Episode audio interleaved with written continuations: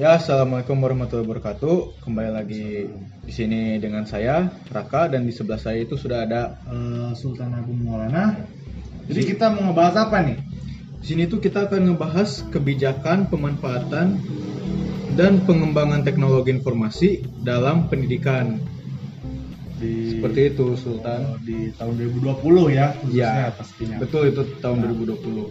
Jadi kita mau ngebahas dari mana dulu nih eh, tentang kebijakan kebijakan-kebijakan apa aja yang ada di tahun 2020 ini tentang pengembangan teknologi nih. Kan eh, secara eh, di zaman sekarang ya eh, terkena dampak COVID-19 juga eh, Iya, kita betul. semua pada online semua gitu kan. Iya, betul Teknologi kita lewat online semua gitu. Nah, eh, Nah, jadi mungkin eh, orang ingin bertanya gitu ya eh, ke Raka gitu ya, gimana sih eh, sektor-sektor apa aja sih yang dianggap strategis gitu eh, bagi tercapainya sebuah tujuan si apa namanya eh, pengembangan teknologi di masa sekarang ini gitu. Apa apa aja sih sektor apa aja sih?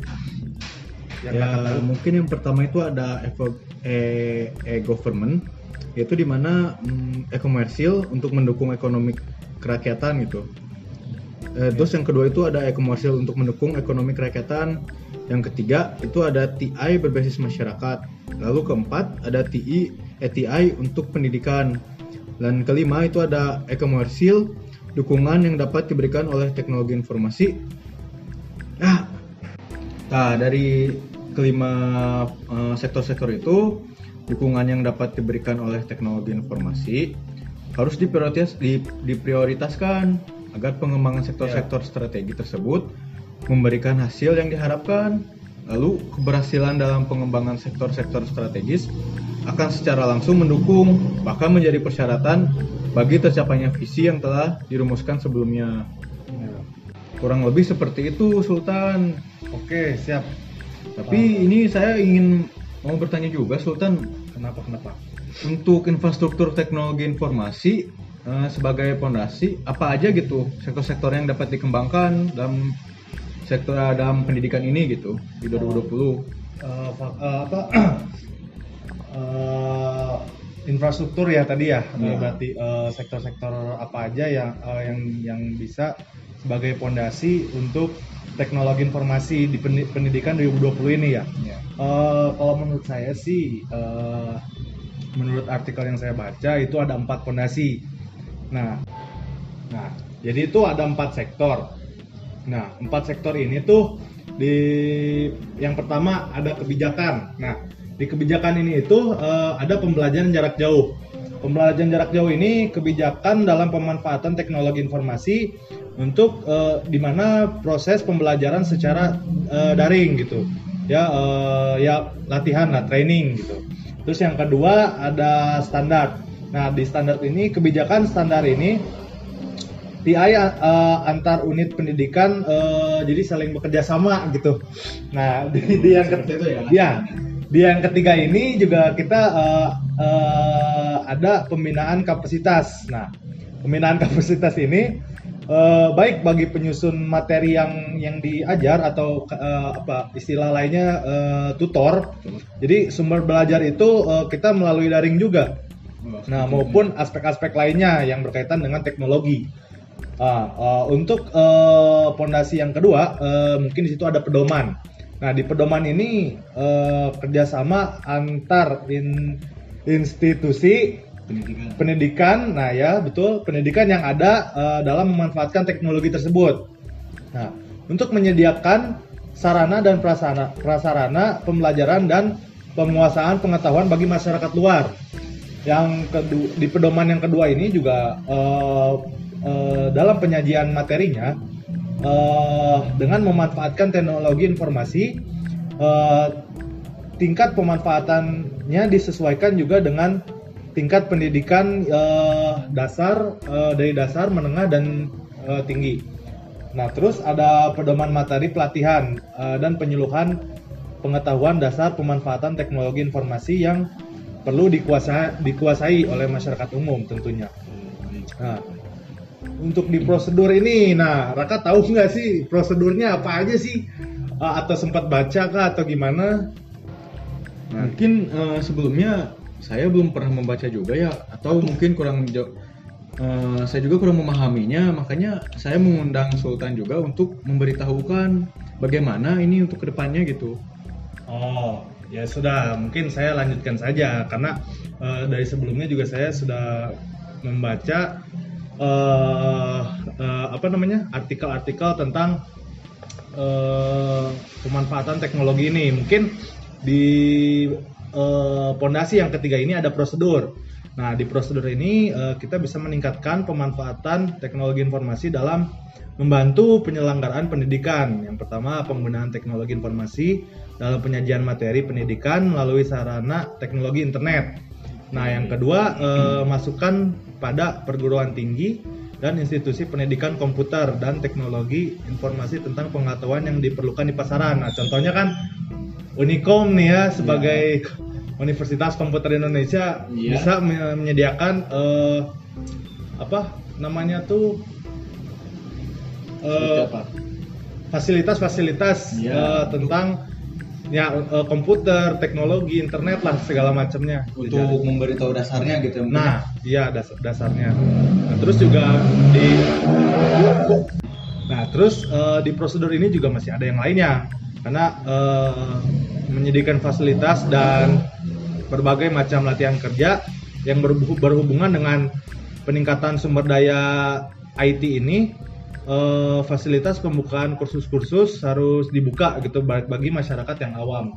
Nah, contohnya kita kan mahasiswa di sini uh, sebagai kaum kaum intelektual, iya. uh, kita kan juga apa uh, menimba menimba ilmu di universitas yang yang berbau dengan komputerisasi seperti itu. Jadi kita juga harus tahu dan mengaplikasikannya kepada masyarakat gitu gitu ya nah gitu So, gimana ada ada pendapat nggak sejauh ini? Tapi misalnya kalau untuk yang orang awam itu, jadi kayak mahasiswa baru datang ke universitas komputer itu, dia tidak tahu mengenai tentang teknologi. Jadi bagaimana apakah ada itu pembelajaran khususnya atau tidak gitu? Ya kalau kalau menurut saya sesuai pengalaman gitu ya karena berhubung kita kita kan sama-sama semester 7 nih, iya. maksudnya udah tingkat akhir gitu kan. Kan selama selama kita uh, menimba ilmu di sini itu kan sudah adalah uh, dasar-dasar yang masuk gitu pembelajaran tentang komputer. Contohnya ya mungkin uh, desain segala macam seperti itu aplikasi-aplikasi edit-edit gitu kan video dan segala macam kita bisa belajar dari situ. Nah uh, terus uh, mempromosikan. Mungkin uh, dalam prosedurnya kita dapat mempromosikan fasilitas pelatihan IT untuk daerah uh, dengan pendidikan yang jarak jauh. Mungkin kayak di desa-desa kita harus apa namanya uh, siapa tahu kita uh, dari dari ya kita berhubung anak-anak uh, intelektual gitu ya yeah. kita bisa mengadakan apa namanya uh, aduh naon kita bisa mengada, mengadakan pengabdian masyarakat gitu ke warga-warga uh, yang yang ya. Yang awam gitu ya. awam teknologi gitu mungkin ya, ya. Mungkin pelosok yang desa desa-desa gitu gitu ya. Nah terus juga uh, pemanfaatan distance learning education yang dapat menekan biaya pengembangan sumber daya manusia di daerah di daerah tersebut. Nah itu mungkin salah satu tujuan nantinya di hasil apa tujuan tujuan kita nantinya datang tujuan ke, untuk pengabdian masyarakat nah, sendiri gitu kan? Itu itu yang masuknya ke situ. Nah, mungkin mungkin seperti itu uh, dan juga kita dapat membantu masyarakat atau organisasi dalam melakukan penyesuaiannya dengan teknologi tersebut. Nah, uh, terus kan tadi tuh udah dijelasin tuh uh, yeah.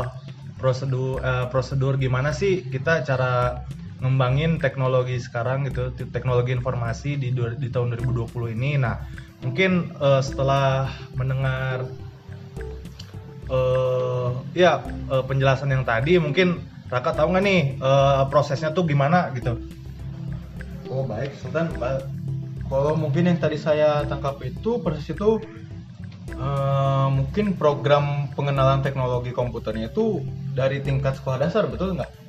Iya betul, betul. Oh iya, nggak tadi saya juga dengar tingkat dasar, menengah dan atas ya. Nah ya, tingkat. Uh, uh. Dan lalu uh, masukkan pada perguruan tinggi itu atau institusi pendidikan komputer dan teknologi informasi tentang pengetahuan yang diperlukan di pasaran. Nah, pastinya. Lalu dan juga ada fasilitas pembukaan kursus-kursus singkat untuk masyarakat awam yang tadi teh kata kata Sultan itu kan. Nah, untuk ke pengabdian masyarakat kepada masyarakat masyarakat yang masih awam dengan teknologi itu. Betul kan? Betul prosesnya seperti itu ya. Dan penggunaan teknologi informasi dalam penyajian materi pendidikan melalui sarana teknologi internet. Karena mungkin tahun 2020 itu ada sebuah wabah covid itu ya. Jadi kita uh, melakukan pendidikannya itu dari teknologi internet dari luring seperti itu kan. Hmm. dan lalu pemanfaatan distance learning education yang dapat menekan biaya pengembangan sumber daya manusia TI di daerah.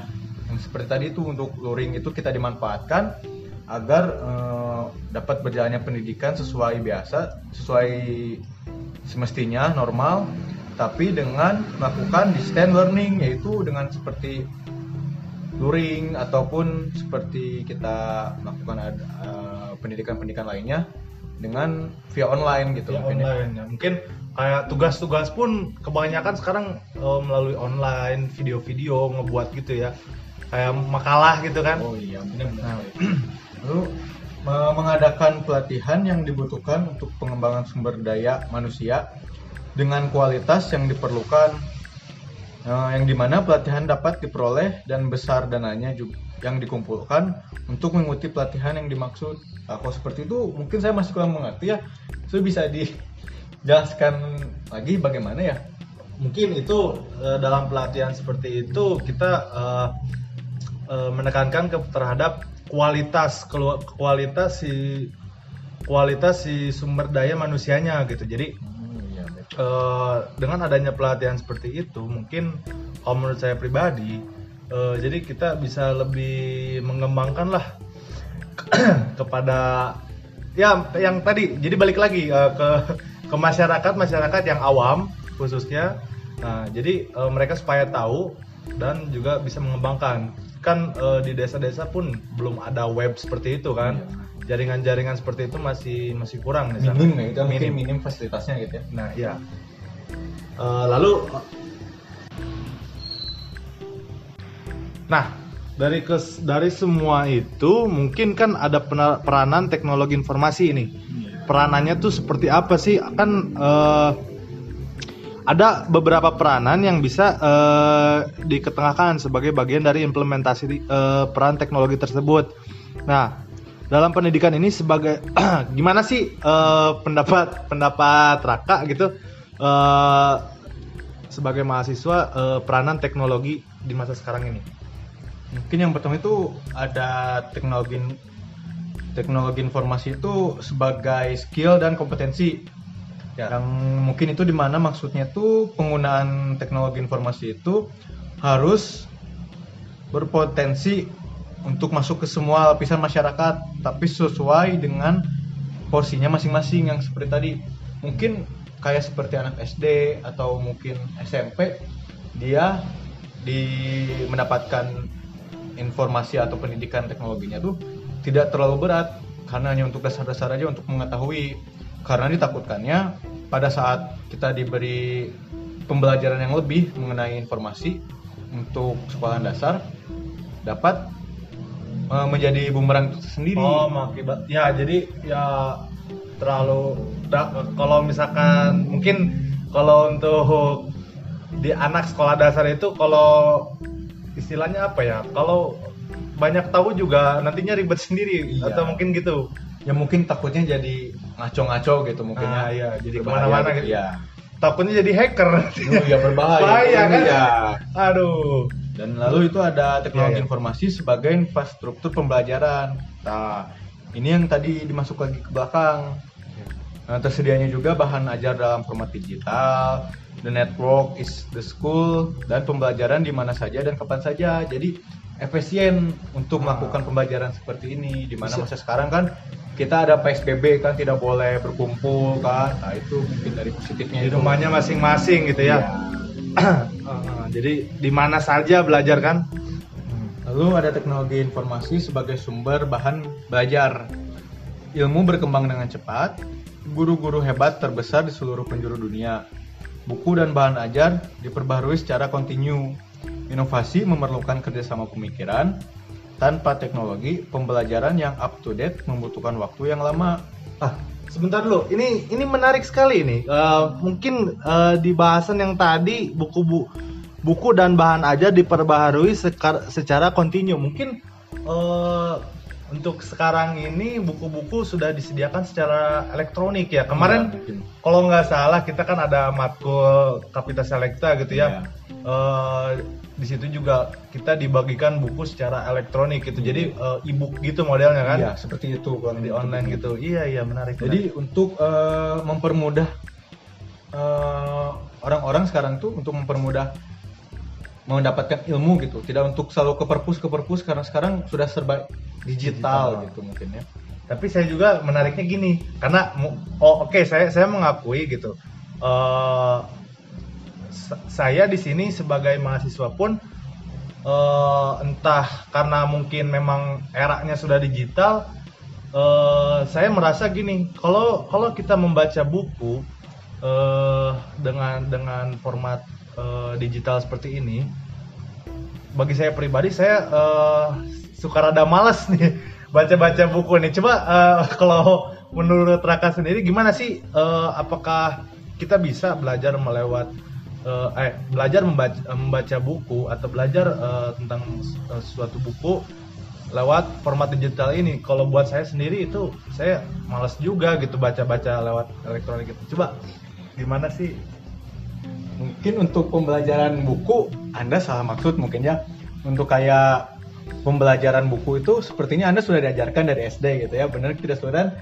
Benar sekali. Jika sepertinya kalau Anda belum bisa dapat memahami alfabet atau mungkin tidak bisa belum membaca, mungkin Anda eh, belum bisa membaca kan untuk Oh. dalam buku itu tersendiri. Mungkin pertanyaannya salah. Oh, iya. Mohon bisa diulangi lagi. Oke, gitu kan. oke, nah, mungkin salah di sayanya karena karena maksud saya begini, eh, ketika kita ketika kita eh, membaca sesuatu hal kayak artikel atau bu suatu buku di elek, jadi dijadikan elektronik seperti itu, kalau buat saya pribadi, saya selalu terdistract dengan hal-hal duniawi, maksudnya tuh sosial media nih. Jadi kan Ya betul. Eh, memang memang ada fitur eh, buku elektronik seperti itu tapi eh, yang saya rasa saya lebih malas membaca buku itu ke- dibanding saya membaca baca sosmed gitu jadi segala informasi juga sudah memang ada di internet gitu di sosial media seperti seperti itu. Kalau menurut saya seperti itu. Jadi gimana sih pandangan pandangan Raka? Mungkin tadi saya salah salah, salah pertanyaan mungkin ya. Karena oh, saya saya bisa baca. Cuman Oh, ya, baik, mungkin baik, baik, baik. seperti itu. Mungkin itu lebih kayak Anda itu sering terganggu oleh gangguan-gangguan dari sosial media mungkin pada saat Anda membaca ya buku gitu kan. Apalagi dengan berbentuk dalam bentuk e-book itu kan. Mungkin Anda pada saat membaca itu terus tiba-tiba ada notif WA atau mungkin Instagram teng Anda mungkin terganggu gitu kan. itu itu Mungkin itu lebih baik ke baik lagi kepada diri Anda sendiri yang di mana Anda harus menekatkan ah, bukan menekatkan maksudnya eh, berniat atau bertujuan Anda itu untuk menambah ilmu untuk diri sendiri di mana Anda itu masih dapat belajar di rumah walaupun dengan secara online dengan menanamkan prinsip itu saya memerlukan ilmu jika saya wah hebat jika saya tidak membaca buku, mungkin saya tetap saja dengan eh, seperti kemarin-kemarin saya tidak mendapatkan ilmu dan sebagainya lainnya. Ya, karena pembelajaran itu penting ya Betul sekali. Ya, ya bercanda lah. oh oke berarti eh ih mantap sekali ini sarannya ya Oh, ya iya, mungkin kasih ya. nah karena pengalaman saya gitu kan eh, ketika saya buka eh, ya itu yang membuat saya terganggu ketika ada chat misalkan dari doi gitu kan saya lebih lebih mementingkan buka chat dari doi dulu dan Daripada untuk membaca buku gitu Nah, kan ya. iya. Aduh, saya nggak kurang kurang kurang paham juga mungkin memang karena pemahaman saya kurang juga gitu. atau gimana Reason kalau oh ya oke lah jadi seperti itu mungkin eh, sejauh apa yang kita bahas ini eh eh, coba eh, gimana ya? Coba Raka simpulkan lah apa sih bahasan bahasan kita hari ini gitu. Eh, tentang pemanfaatan teknologi informasi pendidikan gitu di tahun 2020 ini gitu. Kalau menurut Raka sendiri gimana kesimpulannya? Mungkin dari kesimpulan dari saya sendiri itu pemanfaatan teknologi itu untuk pendidikan di tahun 2020 yang di mana dikarenakan ada ada wabah corona ini kan yang di mana jadi harus menghasilkan eh apa bukan menghasilkan yang di mana kita itu terpaksa untuk melakukan social distancing. Dan pembelajaran pun maka akan bukan diberhentikan. Di di apa ya namanya tuh dirubah seperti dirubah formatnya itu menjadi eh, via online gitu. Yang di mana awalnya itu mungkin kita merasa semangat karena ada format baru ya dalam pembelajaran. Kita bisa online bisa sambil nyantai gitu kan. Nggak perlu kita mandi gitu kan. Asalkan kita menyiapkan kuota saja gitu kan. Tapi mungkin dalam waktu setelah awal mula berganti format itu dalam jangka 4 bulan sampai 5 bulan itu saya sendiri sudah merasa terganggu gitu bosan gitu ya jenuh juga.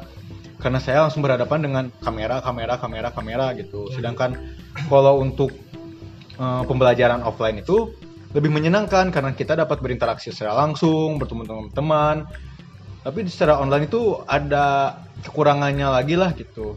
Tapi untuk eh, peng- apa, pemanfaatan teknologi informasi online secara untuk pendidikan 2020 ini menurut saya eh, sangat bagus lah inovasi ini dikarenakan untuk kayak teman-teman yang jauh juga mungkin bisa jadi dekat dengan cara pembelajaran ini.